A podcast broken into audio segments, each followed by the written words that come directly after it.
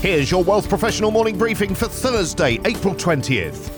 Too many Canadians have a lack of understanding about their finances and are not making plans, according to a new report. The World Financial Group Insurance Agency of Canada report surveyed consumers and its own insurance agents and found that less than half of households believe they're able to understand their personal finances. Less than 4 in 10 respondents indicated they have a financial plan in place, and the overall takeaway from the survey was that many Canadians are vulnerable to a financial shock such as job loss.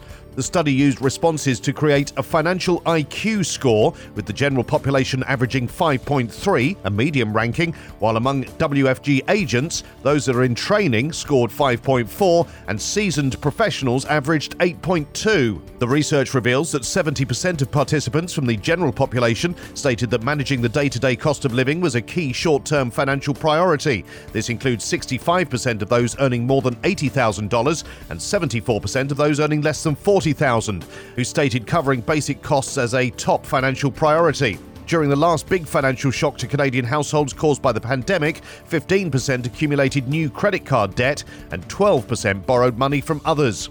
With 35,000 workers at the Canada Revenue Agency on strike among 155,000 public sector employees, the subject of their wages is delicate. But while striking workers are seeking double digit increases in their wages, partly to compensate for inflation, a new report from the Fraser Institute suggests Ottawa should be bringing down government workers' salaries.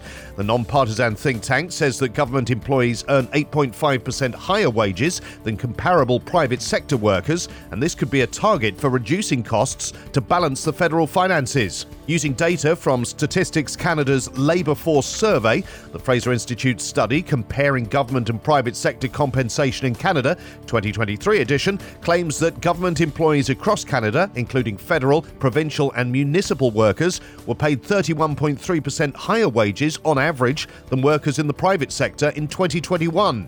The study also states that a larger share of public workers have a registered pension plan, 86.6% versus 22.9% in the private sector, and retire 2.4 years earlier than private sector peers on average. They also typically enjoy greater job security.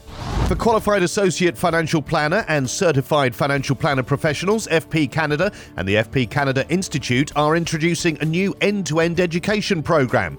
It offers unrivaled professional and technical education, as well as a redesigned QAFP certification with a new and simplified path.